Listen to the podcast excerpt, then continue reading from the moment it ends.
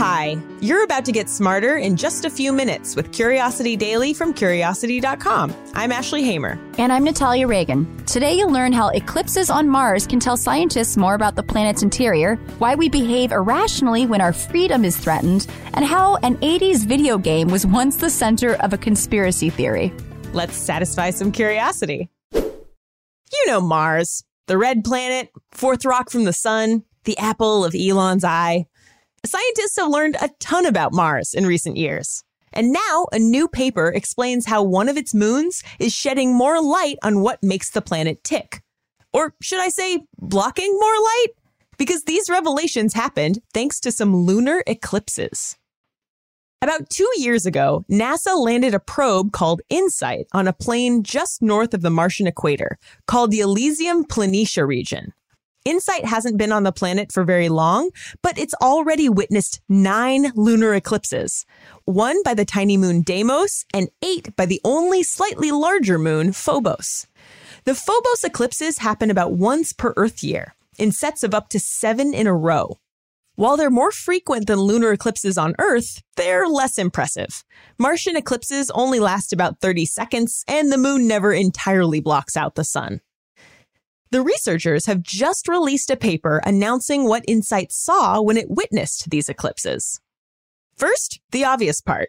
The amount of sunlight that reached the probe's solar cells dipped by about 30% when Phobos was partially blocking the probe's view of the sun. On Earth, this phenomenon causes localized changes in temperature, which kick up gusts of wind. That apparently doesn't happen on Mars. InSight's weather sensors didn't detect anything out of the ordinary. But the probe did detect something interesting during the eclipse thanks to the seismometer that was recording ground motion. It found that the surface of Mars changed shape very, very slightly during the eclipse. One of the researchers compared the size of the effect to sliding two atoms under the edge of a coin. Very, very slight. The signal was small, but it was enough for them to investigate. At first, they thought it might have been caused by Phobos's gravity, but the solution they settled on was the change in temperature. That probably caused the ground to cool ever so slightly and deform enough to be detected by the sensor. This tiny fluctuation can tell scientists a lot. For one thing, knowing how the ground reacts to that slight change in temperature tells them more about what the planet is made of. That's a big reason InSight is there, after all. Even better, the timing of these eclipses can help researchers map Phobos' orbit around Mars more accurately, which will come in handy in 2024. That's when Japan's JAXA space agency plans to send a probe to Phobos and bring samples back to Earth. All that from a tiny eclipse of the sun. Well, we know that everyone's got to be missing Cody. So, to satisfy that Cody fix, here is a story that resonated with him. People often don't want to do what they're told they have to do, especially if they feel their freedom is being threatened. So sit back, relax, and listen to Cody teach us about reactance. But only if you want to. Ashley, do you ever have the instinct to do the opposite of what you're told to do? Yes, a lot. Yeah. I'm extremely, extremely guilty of this. I'm I can get really stubborn. Yeah? yes. I'm glad we've never butted heads.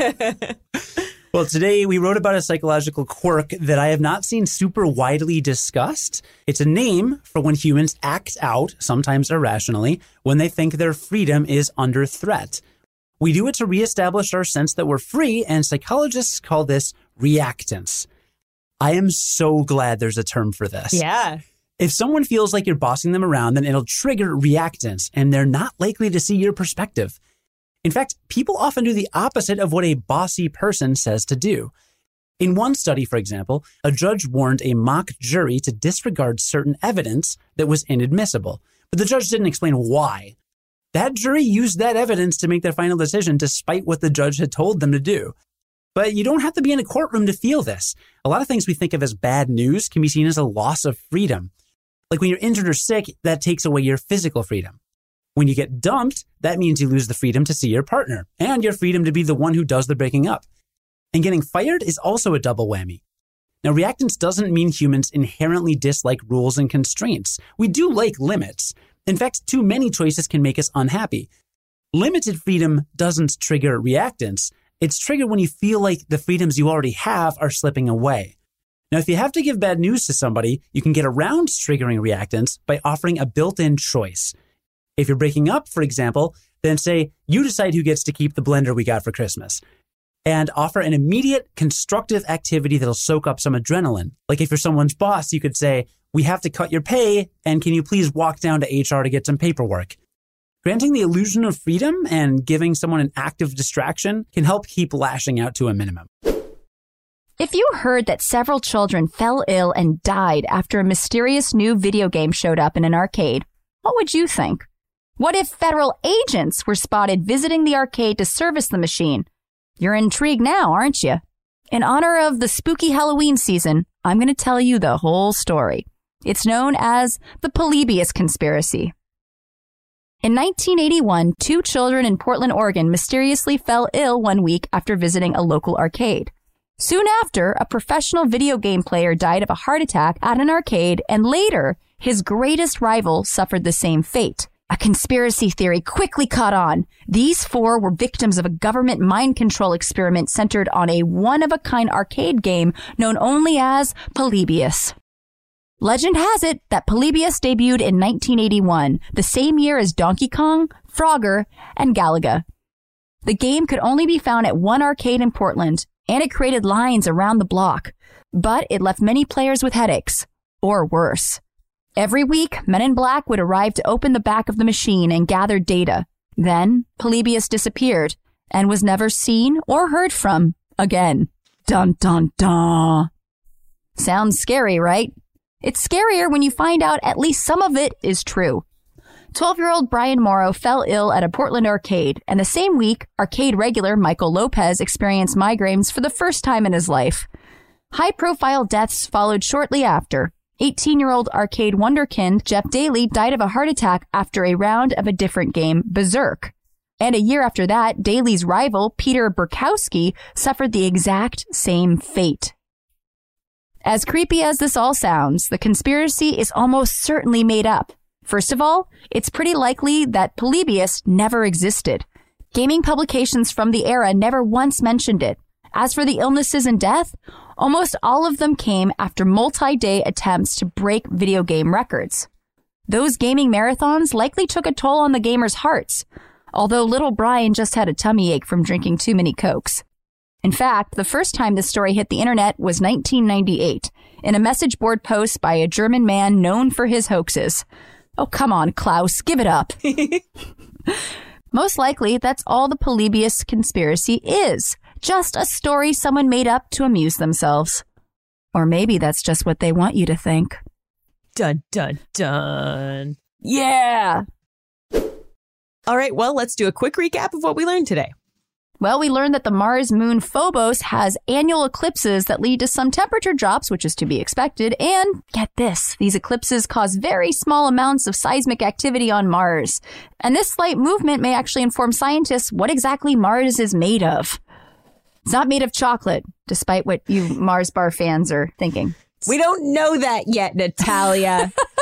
we need to do more research. Fake news. You're right. More research is needed. I mean, I love how, you know, these little tiny things that might seem unrelated are completely related when it comes to science because everything, it really is connected. Yeah. And we learned about one of Cody's favorite psychological phenomenons, reactance. This is when people do the opposite of what they're told to do because they get the impression that their freedom is at stake. I mean, teenagers. This is this explains teenagers, right? Yep. I guess some of us never grow out of it then. yeah, I think I think that's right. Don't tell me what to do. You're not the boss of me. I mean, this is why this is why when you're trying to get someone to do something, you have to appeal to their better natures. You have to find a reason they want to and do it that way instead of just telling them they have to. One of the best lines of advice I've ever really gotten when you're working with other people which is most of the time. If you're dealing with someone who's maybe a difficult boss or someone who wants to be in control all the time, let them think that they came up with the idea that you're offering them. Kind of almost walk around the idea. So they come to it on their own, but you are basically handing them the idea, which is frustrating. And you wish you could just be like, Hey, this is my idea. Isn't it cool? Sometimes if you just want it to get done, you gotta like take them on a walk. Let them think, Yeah. hey, I'm brilliant. I came up with this. Sometimes getting the thing done is more important than getting credit for it. Absolutely. And we also learned that the 1980s were full of real life Stranger Things when a mysterious video game showed up in an arcade and then two boys fell ill, another two gamers died, and it all centered around this game called Polybius. But Polybius probably never existed, and all the illnesses and deaths happened after gaming marathons, which, you know, can take a toll on anybody. And I do love that you mentioned how little Brian just had a tummy ache from drinking too many Cokes. That was after a gaming marathon, but it led to a newspaper article in the local newspaper entitled Tummy Derails Asteroids Champ, which I think is just the cutest thing in the world. Oh, wow. That's really, it's that's what a little boy would do, right? When you're at the arcade. yeah. Poor little guy. uh, it actually reminds me of my dad. I felt like I lost him forever to Legend of Zelda. Legend of Zelda came out, God, I guess like 1989 or something. Oh, the one on, on Super Nintendo? Yeah, no, regular, regular old Oh, Nintendo. regular Reg- Nintendo. I'm Wow. old. I'm real old. yeah, my brother got regular Nintendo, I think, for his seventh birthday, maybe. Because yeah, it was like 1988 or something. And actually, the first video game I ever beat was Super Mario Brothers. And I remember it was kind of like these kids. I we would just go into a rabbit hole and not come out for hours. But my dad, it was really kind of funny. My um, my dad bought it for my brother, but then he fell in love with The Legend of Zelda, and he could not stop. And we would we'd come home from school, you know, and my dad worked, but he was freelance. So if he didn't have to work, you know, he had all the time in the world. And, uh, yeah, we'd always kind of get upset and be like, can we, can we get on? No, I haven't saved the princess yet. Oh, see, you're uh you're talking to a kindred spirit of, of your dad right now. Cause yeah, we've we've talked about this on the podcast before back when Cody was on, but uh I bought a Nintendo Switch like for the quarantine. Yeah. And I started playing Zelda Breath of the Wild, which is a beautiful game and a wonderful game. It is very engrossing. And uh the whole reason I didn't have a video game system was because I would waste all my time. And you know what?